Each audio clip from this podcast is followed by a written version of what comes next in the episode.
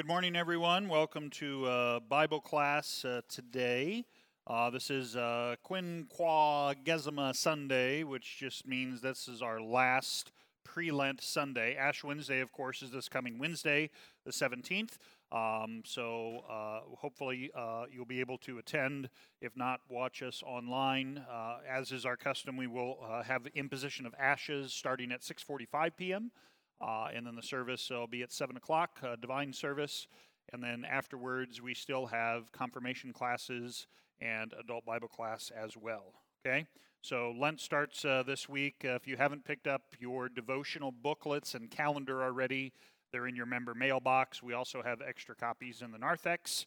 Um, if you're unable to come to church, uh, call the office, and one of us as pastors will drop it by, or we can stick it in the mail. Okay? Uh, so that's what's going on there. Today is also uh, Valentine's Day, as you well know. Um, you can listen to the sermon to hear more about that, but uh, happy Valentine's Day. Um, okay? We are also in a little bit of a transition now with Bible class. Uh, we've concluded our study on Daniel, and as I promised and planned, we're now moving into our study on the book of Revelation. Okay? As we go through Revelation, um, just as couple of things. There's there's a there's a few people that um, I want to say thank you to. We have a retired pastor by the name of Reverend Doug Ermer. Uh, he actually uh, I served with him in Nebraska, and uh, he moved uh, retired actually moved out here to Indianapolis. Uh, he attends and assists uh, down at St. Peter Lutheran Church um, in downtown Indianapolis. And years ago, he wrote uh, commentary, translation, notes, Bible study on the book of Revelation. And uh, so some of what I'm going to use uh, uh, for you comes from him. Um, wonderful, faithful man. Um, also going to be using a gentleman who now rests from his labors. I had him as a seminary professor, um, as did probably a couple of our retired pastors, Reverend Dr. Uh, um, I, we always referred to him as Louis. I don't know if it was Lewis or uh, Lewis Brighton, uh, who wrote the seminal commentary on the book of Revelation. Uh, it's one of the big, thick ones that has Latin, Hebrew, and Greek words in it. so, um, designed obviously for the pastors, but for anybody. And so I'm going to be using some of that. And then there's also uh, God's Word for Today uh, from CPH, and you'll see some of that up on the screen um, on the book of Revelation. Um, this is now the third or the fourth time in 20, 20 years that I've taught on the book of Revelation. Um, so these are just some of the sources that I'll be using as we go through that um, and, and do that. There's, there's also one other gentleman, and I'll use a little bit of, of what he has. Um, his name, and I'm not sure, I think he's the I don't know if he left the L. I think they left the LCMS. I don't know if he came back or not. Reverend Jack Cascione wrote back. Did you ever read his? It's called the Biblical. I think it's Biblical Order. Uh, he wrote uh, a book on uh, co- commentary on Revelation, and not so much a commentary as it is looking at uh, the numbers and groupings of numbers um, that is is kind of helpful. And so there, there's a few good points that he makes that I'll reference uh, in that as well. Okay? So as we go through Revelation, I'll, I'll have a number of different uh, sources uh, that I'll kind of be uh, sharing with you. Um, and oh, I, I forgot to mention Dr. Fuerbringer. Uh, one of our other sainted professors, uh, Dr. Fuerbringer, I have some, some typed up notes. they never even really published it um, on the book of Revelation. And his stuff is just solid gold. So um, enough of that. Now you know where all the crazy stuff that your pastors uh, tell you about comes from. So uh, let's go ahead and begin with a word of prayer, and then what we're going to do is just do a little uh, introduction on the book of Revelation, and, uh, and then we'll dive into chapter one and see how far we get with that today. Okay? The Lord be with you. Let us pray. O Lord, mercifully hear our prayers, and having set us free from the bonds of our sins, deliver us from every evil. Through Jesus Christ, your Son, our Lord, who lives and reigns with you in the Holy Spirit, one God, now and forever. Okay, uh, to set the stage for uh, the book of Revelation, let's actually look at a few Bible verses first. Uh, let's go to Amos uh, 3, verse 7. Uh, Amos 3, verse 7. For the Lord God does nothing without revealing his secret to his servants, the prophets. So, all the way back in the Old Testament, time and time again, we've learned that the way God reveals what truth is uh, to his servants, the prophets. So, in the past, God spoke to our fathers through the prophets. Now, in these last days, he's spoken to us through his Son. Okay? So, one of the ways that we know that Scripture is God's Word is that Scripture claims that for itself. And we're going to we're gonna see some connections as we go through our study of Revelation that are just going to kind of blow your mind a little bit because now, you know, 500, almost 600 years after the book of Daniel, a lot of what John has to uh, to, to, to write down, uh, that which is given him from God, bears some striking similarities to what we've already studied and learned in the book of Daniel and connections through the rest of the Old Testament. Um, but uh, uh, the Lord God does nothing without revealing his secret to his servants, the prophets. So God speaks now through his word. And the prophets now, this is where we, we get our scripture. Uh, go to Romans 11, verse 33, real quick. One of the challenges we, we have uh, in, in interpreting Scripture is, is trying to figure out what the, uh, the, the one uh, literal meaning of, of Scripture is. And there is one to that. We confess that. Uh, Romans 11, verse 33. Okay, oh, the depth of the riches and wisdom and knowledge of God. So it always starts with there's just so much there. So the more you study, uh, the more you dive into it, the longer you live, the more you recognize just the uh, um, amazing nature of God's Word um, and the depth, uh, the riches, the wisdom. Okay? How unsearchable are his judgments and how inscrutable his ways. And then 34 goes on For who has known the mind of the Lord, who has been his counselor?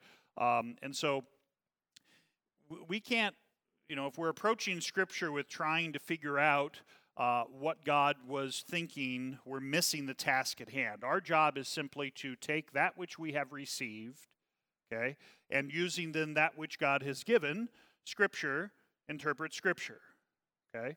Um, and obviously, we're, we're left with some questions. Uh, there's also the process of maturity, uh, and this is the one thing I, have noticed quite a bit, you know, over the course of, of, of my time and study uh, and, and work are, are things that I, that I didn't see before. And I'll share one little funny thing with you. So we finished the study of Daniel, uh, and in my preparation this week for the book of Revelation, I found some things in Daniel that I didn't know. and I was like, oh no, I'm such a bad pastor. I wish I would have shared this with them, you know, back when I did the study on Daniel. But of course, I had to write it down. So the next time I do a study on Daniel, then I'll have you know some of those notes. But that's the process of growing in knowledge and wisdom and understanding as you continue to see uh, new and amazing things all the time. Okay, but it all starts with with God's riches, His wisdom, His knowledge, um, and how we search that out within that which He has given to the prophets. And then go to Romans eight verse twenty two, back up there in Paul's letter to the Romans, um, eight verse twenty two. Okay. Um, as, as we get into our study of the last book of the Bible, um, uh, Revelation, we recognize that, that the whole creation has been in this, this continual process, um, groaning together in the pains of childbirth until now. And not only the creation, but we ourselves who have the first fruits of the Spirit, right? So we're not, we're not waiting for the first fruits of the Spirit. You know, you, you have all that you need in your baptism, you know, one faith, uh, one Lord, one baptism, um, we groan inwardly as we await eagerly for adoption as sons, the redemption of our bodies. So there is one thing that a Christian should always be looking forward to, and that's the return of Christ, uh, the resurrection of all flesh. That ironically is also the one thing that our loved ones who have died in the faith, the saints who rest from their labors, the one thing they look forward to is the return of Christ. They don't want for anything else. Um, but they are gathered around the altar of the Lamb uh, in heaven, um, and they look uh, forward to the return of Christ, to the resurrection of the body. Okay, so there's this expectation of what is yet to come, and then look how look how the Holy Spirit through Paul says this: For in this hope we were saved. Right? So when we talk about faith, hope, and love for our readings for today, and, and you know, I'll focus a little bit on love in the sermon itself, uh, but hope obviously is a big one.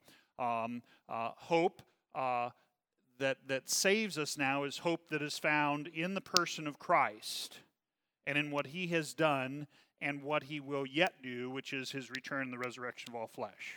Okay? Which brings us now to the last book of the Bible. In your Bible, it probably just says Revelation. Okay? Now, um, so far they have not allowed me to be an editor at CPH or at any of the other places that print Bibles. And if it was simply up to your simple pastor's mind, I would change the name of the last book of the Bible to the revelation of Jesus Christ. Because the way a lot of people describe the last book of the Bible is it's the revelation of St. John. It's not the revelation of St. John. Matter of fact, Revelation 1, verse 1, listen to this. So here's the title The Revelation of Jesus Christ, which God gave him to show to his servants the things that must soon take place. He made it known by sending his angel to his servant John, who bore witness to the word of God and to the testimony of Jesus Christ, even to all that he saw. Okay? So the revelation, that which is revealed, is given by who? By Jesus. To who? To John. Okay? The one thing that, as we dive into Revelation, that you're going to see, and we, we get this right at the beginning of Revelation chapter 1, okay? So it's that which Jesus now gives to John, and we're going to do a little background here on John to make sure we understand who he is, okay? Uh, but that which John now writes down, the emphasis is on what he sees, okay? Or what he has seen, okay?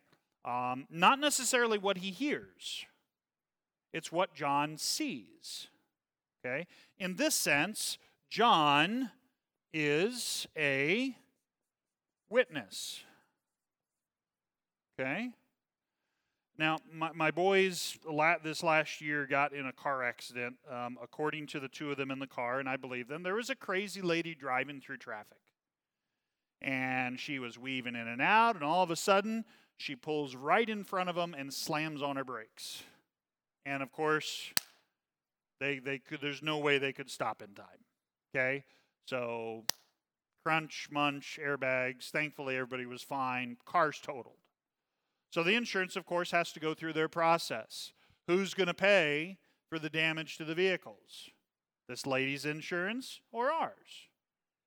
And of course, two witnesses in our car, right? The boys. Now, I wasn't there. So, can technically I be a witness to that accident? No. I did not witness it. Okay? Now, just so you know, here's a little bit of my beef with the way not just the Lutheran church sometimes, but the Christian church talks about that. It says, oh, yeah, you have to be a what? A witness. You got to be a witness for Jesus. And I would say, okay, what are you witnessing to? Have you seen Jesus personally? Did you see him die on the cross? Did you see him appear to you with wounds in his hands and his side and his feet? Did you? No, you did not. So, what, if anything, can you witness to? Now, don't tell me, you just think about that question. Because all of Scripture that we have, Old Testament and New Testament, is based on what? Those who witnessed, saw, right? So go back to Daniel real quick. Did Daniel see anything? Yes, he did. The emphasis was upon what he saw that was now written down. Okay? Um, now, you can witness to, uh, hey, why don't you come to church with me on Sunday and you'll see uh, uh, bread and wine turned into body and blood. That's a good one.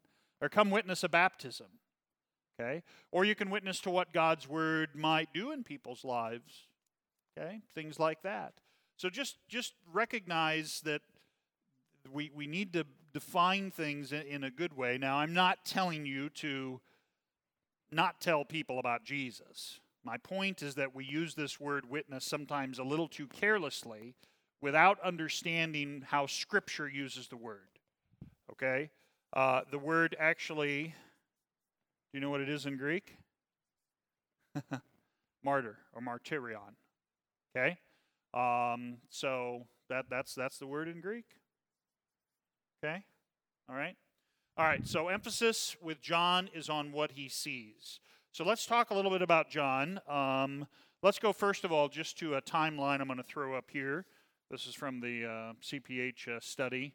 Um, so uh, now, d- don't get too. Some of you that are that are very particular about certain things, don't get too stuck on the dates. These are approximate. Okay. Mm-hmm. Remember that we don't know the exact year that Jesus was born. Okay. So probably was uh, two BC, could have been five BC, somewhere in that window, which means that Jesus' death uh, crucifixion, he would have been, we know he was 33 years of age because he started his ministry at 30. Um, and so, you know, could have been, it wouldn't have been 33 AD. Why do we know that? There's no year zero. So probably 32, you know, if you're starting somewhere around there, or 34. Oh boy, I'm not good at math, okay? Uh, so let's, let's just roll with it like this. So, crucifixion, resurrection, ascension of Christ, roughly 30 AD. Okay? John now, who writes, uh, who writes what he sees, the revelation of Jesus Christ, this is the same one that uh, Jesus gives to him his mother. So, Jesus now creates by his word a familial relationship that was not there previously. Okay? Woman, here is your son. Son, here is your mother. Okay? So John now is to care for Jesus' mother um, in her old age, and likewise she for him. Okay? Uh, Jesus is all about uh, families and relationships in a good way. Okay?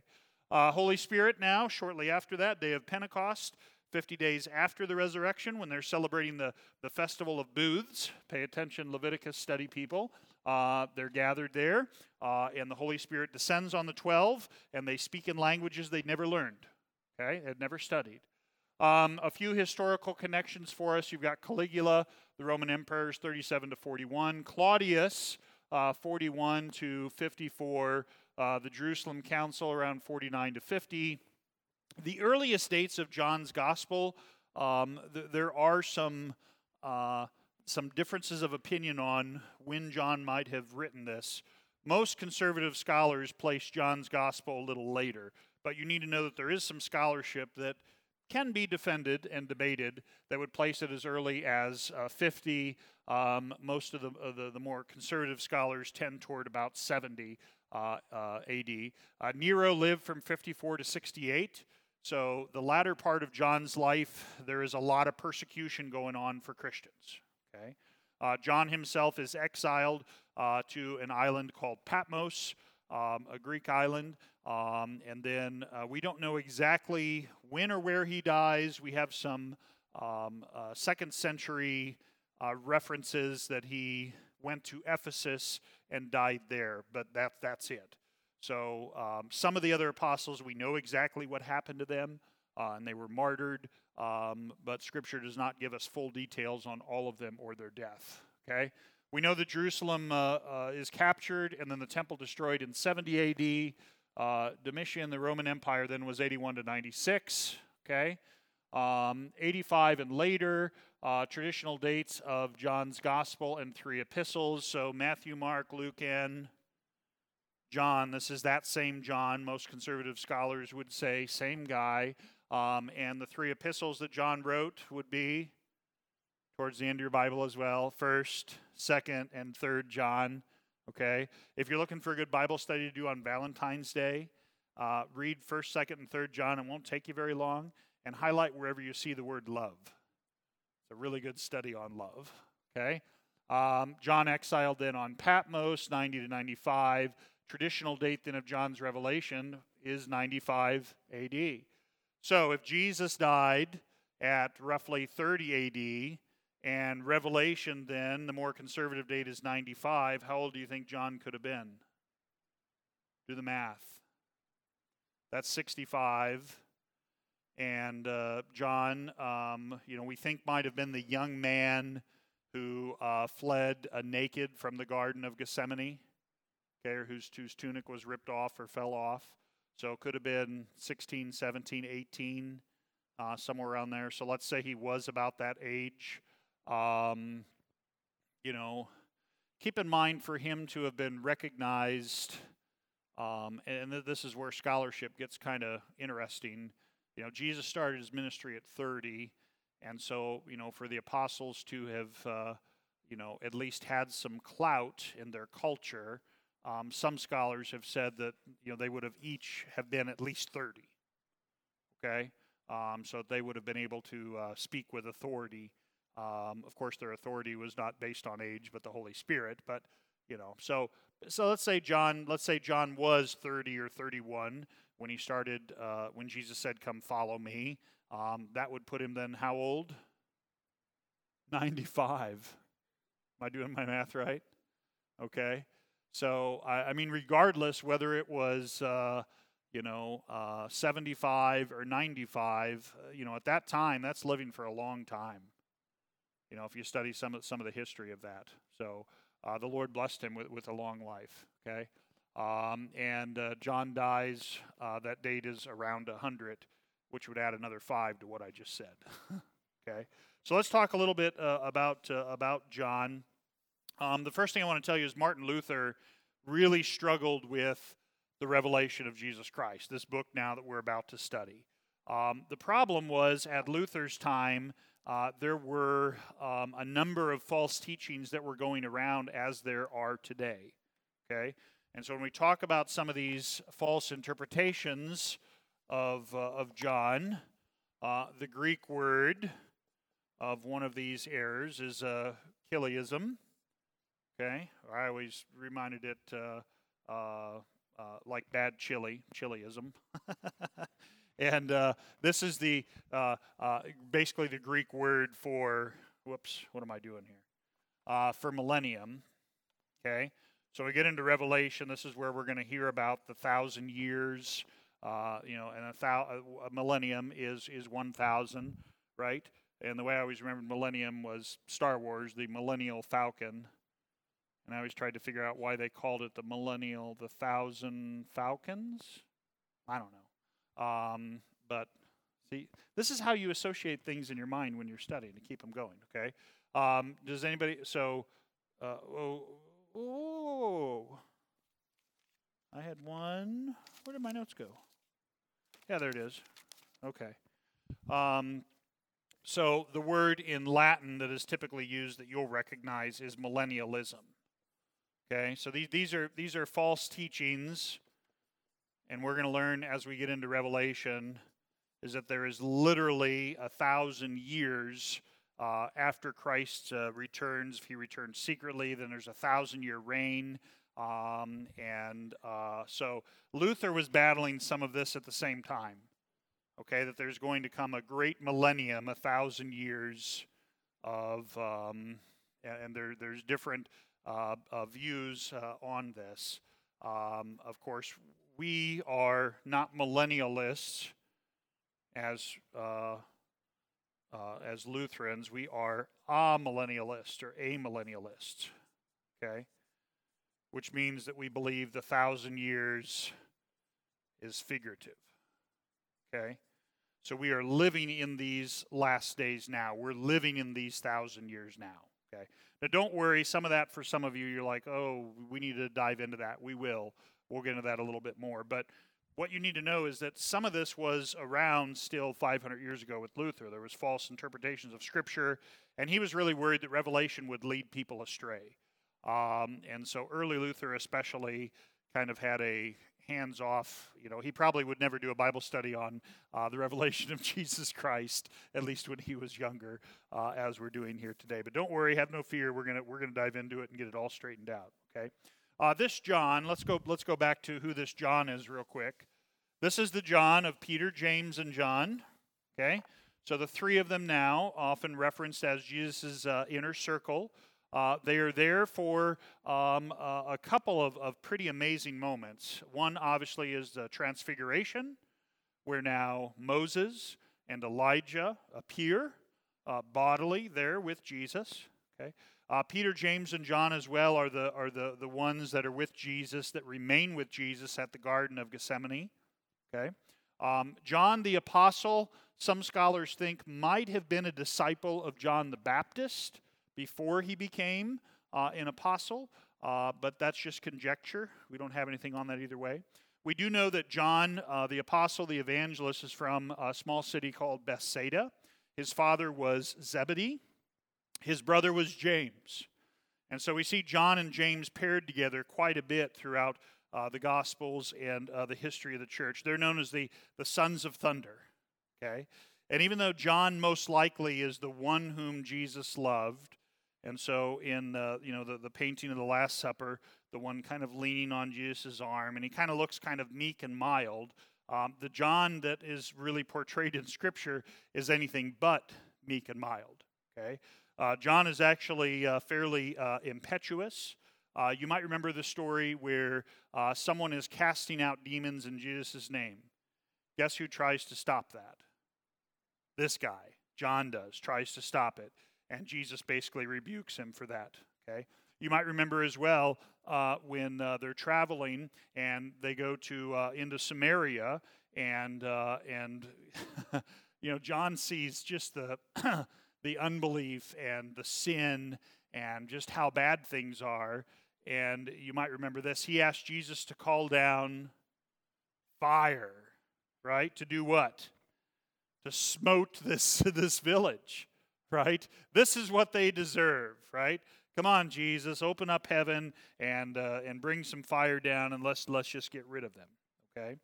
Um, John is also uh, uh, with James asked Jesus to give them uh, seats of honor when he comes in glory. So John kind of speaks out of turn, you know, and says, "Hey, you know, when you come in glory, I want to sit at your right hand."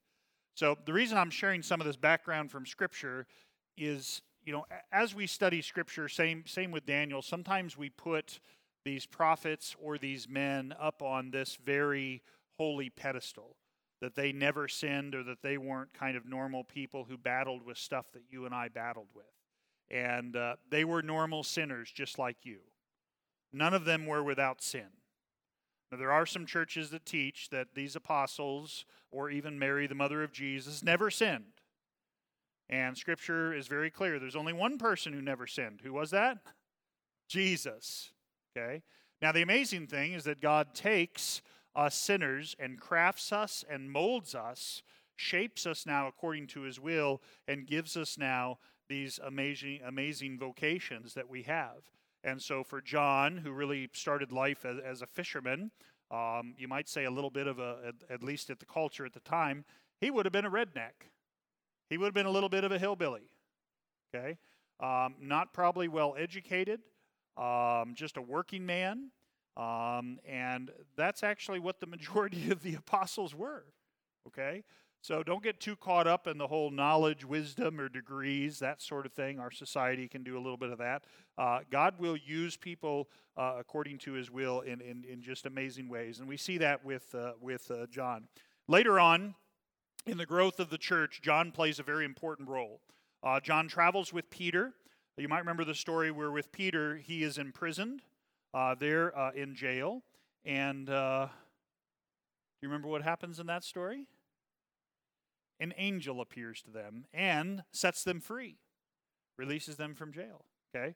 Uh, so, John, even prior to being of older age and being on the island of Patmos, sees and experiences some amazing things. Obviously, witnessing directly all that Jesus does, uh, but now even after Jesus has uh, ascended. Okay? Um, one thing that you may not know is that in the midst of these uh, missionary uh, travels and journeys, um, John uh, returns with the apostles to that same village in Samaria where he had asked Jesus to call down fire and brimstone. And you remember what happens? They baptize tons of people. They share the gospel with them. Okay? So we see that John has compassion, uh, and you might even say recognizes some of the error uh, of his youthful ways. Okay?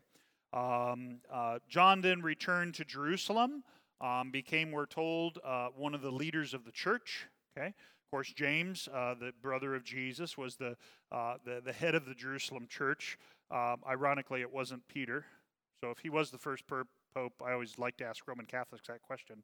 You know, why was Peter not the head of the church at Jerusalem? If he was the first pope, why was James? So it's just a fun question. Um, okay. And, um, okay.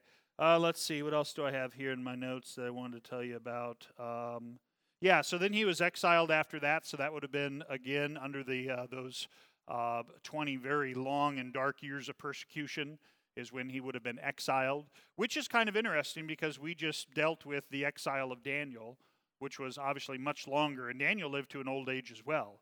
So there are some interesting just connections between uh, Daniel uh, uh, as, a, as a prophet and now John as an apostle uh, that are almost kind of like bookends in some ways. Okay, so you're going you're gonna enjoy some of that. Okay, any other questions just on John or who he is? Okay, let's look. Uh, we did the timeline. Uh, scroll on down, and let's just uh, do a brief overview now of, of the book of Revelation itself. Okay, this is a little more uh, detailed um, breakdown of the book of Revelation. Um, we're going to, yeah, let's see. One, let me see if I can summarize it a little simpler uh, for you here on the board. So 1 through 3, 4 through 9, 10 through 19, 20 to 22. Okay? Um, and I'll even make it simpler for you. 1 verse 9 to 22 verse 5. And then 22 verse 6 to 21. Okay. So, chapters 1 to 3, um, this is going to start off with uh, we're going to look at prophecies, and we're going to hear about seven churches. There are seven letters or seven revelations, okay, um, uh, that, that are revealed. Okay, so that's going to be the first thing we'll probably, we're going to be, we won't get into that still today. We've only got 10 minutes left. We'll get into that next week. Okay, um, and then uh, chapters 4 to 9 uh, so we've got seven churches. We have seven seals, not the not those kind of seals. Okay, um, seven seals. Okay, like sealing an envelope or something like that. Um, and then we've got uh, chapters 10 to 19, uh, the scroll, or I like the word little book better. Okay, uh, that is eaten by John. Okay, so we're gonna yeah he eats a book. We're, we're gonna talk about that. Okay, very interesting. And then uh, 20 to 22 uh, is the end of all things. Okay. Um, the, the, the simple one, chapter 1 intro, which we'll finish reading today, and then seven visions, and then the conclusion. Okay. Um, the detailed one up here, uh, it just kind of runs through all. So here's the seven the seven letters. So you've got Ephesus, uh, Smyrna, Pergamum, Thyatira, Sardis, Philadelphia, and Laodicea. Okay, so we've got seven letters there. Uh, but the one thing as we get into all of this, that which John sees, the revelation of Jesus Christ, is really all about the church. Okay? The church. And probably the easiest way for you well catechized Lutherans to think about this is both the invisible church and the visible church. So, the invisible, of course, is that which you can't see, believers only, consists of those who are in heaven and what's going on in heaven, as well as what's going on here. Okay, great connection to what's going on in the divine service. Okay, and then the visible church now uh, which would be synonymous with these because these seven churches, each of them have something that they have screwed up, that they are not doing right. So the visible church con- consists of believers and hypocrites, uh, sinful people, um, and so there's instructions, warnings, uh, that sort of thing for us. Okay, so the revelation of Jesus Christ, this last book, is all about the church, which then also makes it all about worship. Okay? Now, most people, when they think about the, the book of Revelation, they think, oh, this is a book of, uh, of just what is yet to come. It has no bearing here and now. It's, it's, it's what's yet to come. You know, Hal Lindsey with his late great Planet Earth, uh, there, there's a whole uh, connection of people who fell into this uh, uh, uh, uh and millennialism that has, has ramped all the way up through LaHaye, the Left Behind series, the books, Kirk Cameron, and all of this ridiculous stuff, including um, other detours along the way where people have tried to use Revelation to predict when Jesus is going to return. And of course, none of those have, have, have come to pass. Um, and so the book of Revelation is not just of what will come, it's what is now, and it does include some of what is yet to come, but that's not its primary task. Okay? Uh, primary task of Revelation with Jesus is to give comfort and hope to his church, to his people. And now the way that we, as the visible church, are connected to that which is invisible okay, which is divine service. Okay, so if you're if you're diving into the study of Revelation, thinking you're gonna you're gonna learn about how you know Joe Biden or Donald Trump fits into the into the world prophecies, you're going to be sadly mistaken. okay, because it's all about it's about Jesus, and and Revelation uh, is is beautiful. Okay, in that way. Okay, any questions on uh, that outline? Um, let's uh, let's do two things real quick. Uh, let's go ahead and, and read through uh, here. Just uh, um, I'm going to go through verse eight. Uh, so let's put Revelation one one to eight, and we'll read through that. And then I've got one more short introduction, and that'll take care of us for today. Okay, here we go. The revelation of Jesus Christ, which God gave him to show to his servants the things that must soon take place. He made it known by sending his angel to his servant John, who bore witness to the word of God and to the testimony of Jesus Christ, even to all that he saw. Blessed is the one, read this with me. Blessed is the one who reads aloud the words of this prophecy and blessed are those who hear and who keep what is written in it, for the time is near. Okay? Great emphasis there for you. All right, here we go, uh, 4 through 8. John to the seven churches that are in Asia. Grace to you and peace from him who is, and who was, and who is to come. And how many is that? Who is, who was, and who is to come. That's three. And from the seven spirits who are before the throne. I make a little connection in my sermon um, groupings of numbers are fairly important in Scripture. We don't want to read too much more into them, uh, but uh, we're going to be uh, seeing, and this is where Reverend Cascione uh, shares some good information. Talks about the combinations of three and four and seven, and looking at the lists of things because uh, the book of Revelation is going to give us a lot of lists. Okay. Um, and we don't want to get too tied down with that, but we do want to see some connections with the rest of the Old Testament.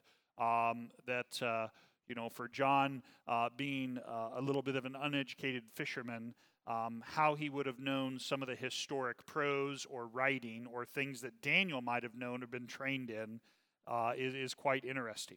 Um, okay, so we're going to place that under the Holy Spirit's guidance and see in the book of, of Revelation an extremely beautiful poetic revelation that now um, mimics or at least corresponds with what God has given before in Revelation.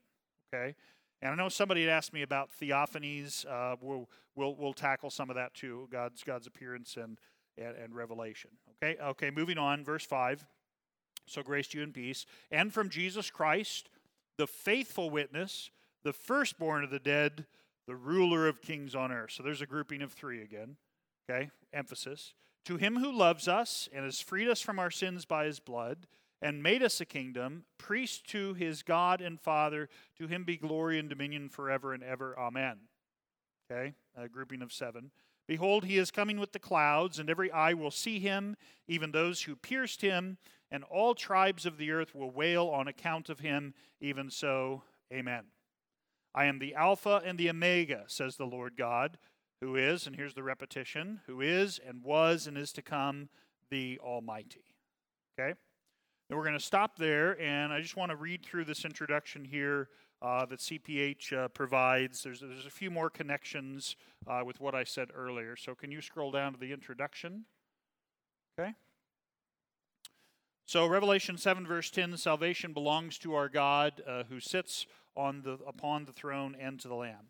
If sales of religious books dealing with the end times reliably indicate the nation's spiritual appetite, one could say there is a deep hunger in the land.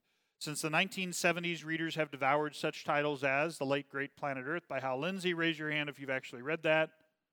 Okay. None of the rest of you just ignore it. and more recently, the Left Behind book series by Tim LaHaye and Jerry Jenkins. Raise your hand if you've read it or watched the movie. Raise your hand if you like Kirk Cameron. You thought he was really cute when he was a young teenage star. Okay, all right. All right. Uh, to date, over 60 million copies sold. Uh, is there a reason for such a craving of end times Christian literature? Um, and, and not just the, well, yeah, you've got the whole Da Vinci Code. There's some other connections. Okay. A core teaching in many popular end times materials, including the Left Behind series, is a so called rapture. According to this theory, Christ will secretly take to heaven living believers and young infants and children prior to his second coming. There are widely divergent views as to the origin of this teaching. Now, this is a really good, just kind of background of where some of this false teaching has developed for us here in America. Welsh born Baptist Morgan Edwards alludes to a secret rapture in a book he published in 1788.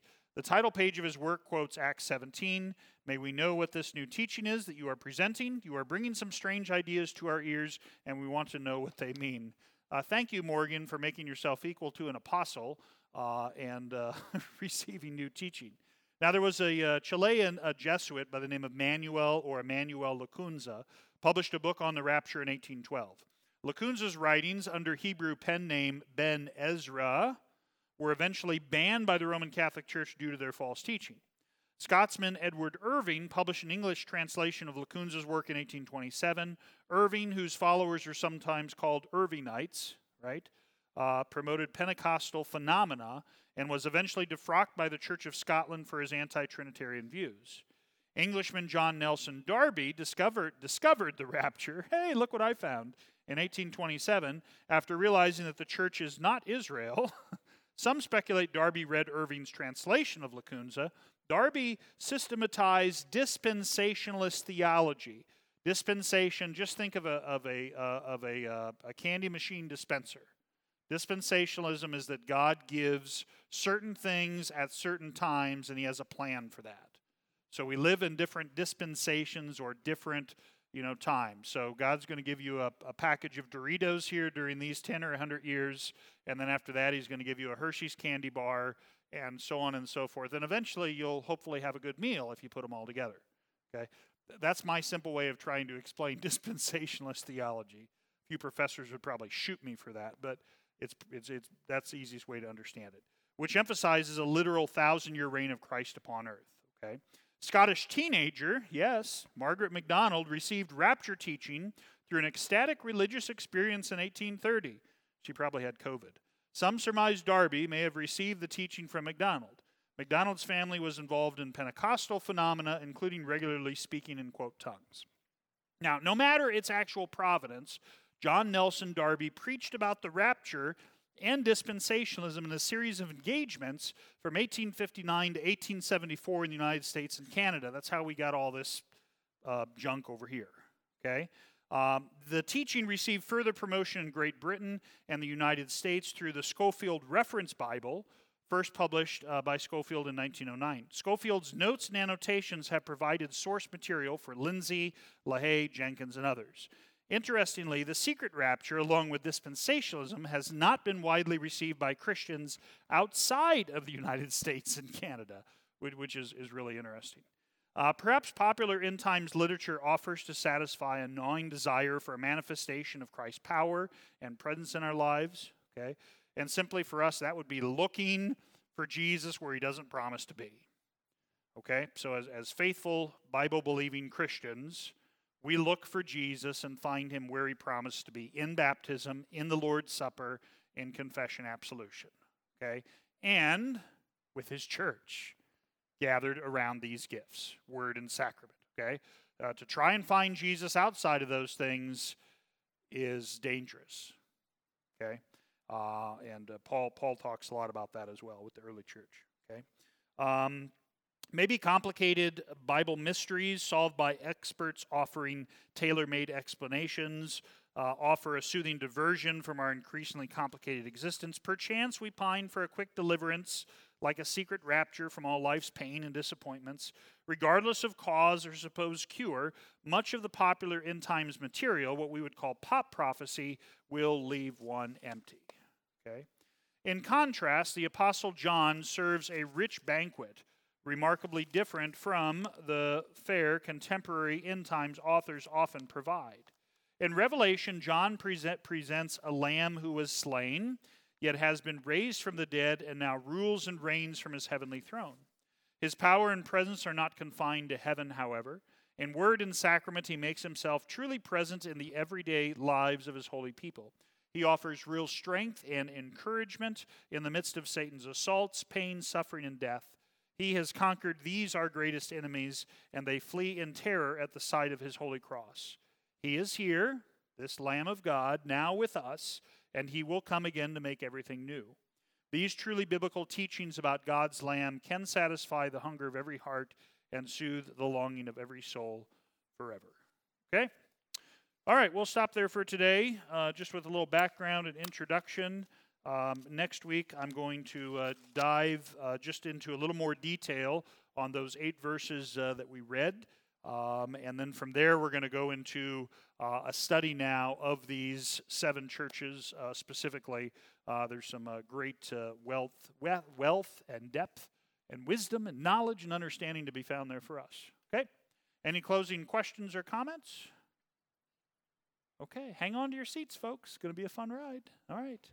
All right, let's stand and uh, pray as our Lord, the Lamb of God, has taught us. Our Father, who art in heaven, hallowed be thy name. Thy kingdom come, thy will be done, on earth as it is in heaven. Give us this day our daily bread, and forgive us our trespasses, as we forgive those who trespass against us. And lead us not into temptation, but deliver us from evil. For thine is the kingdom, and the power, and the glory, forever and ever. Amen. Peace be with you. Amen.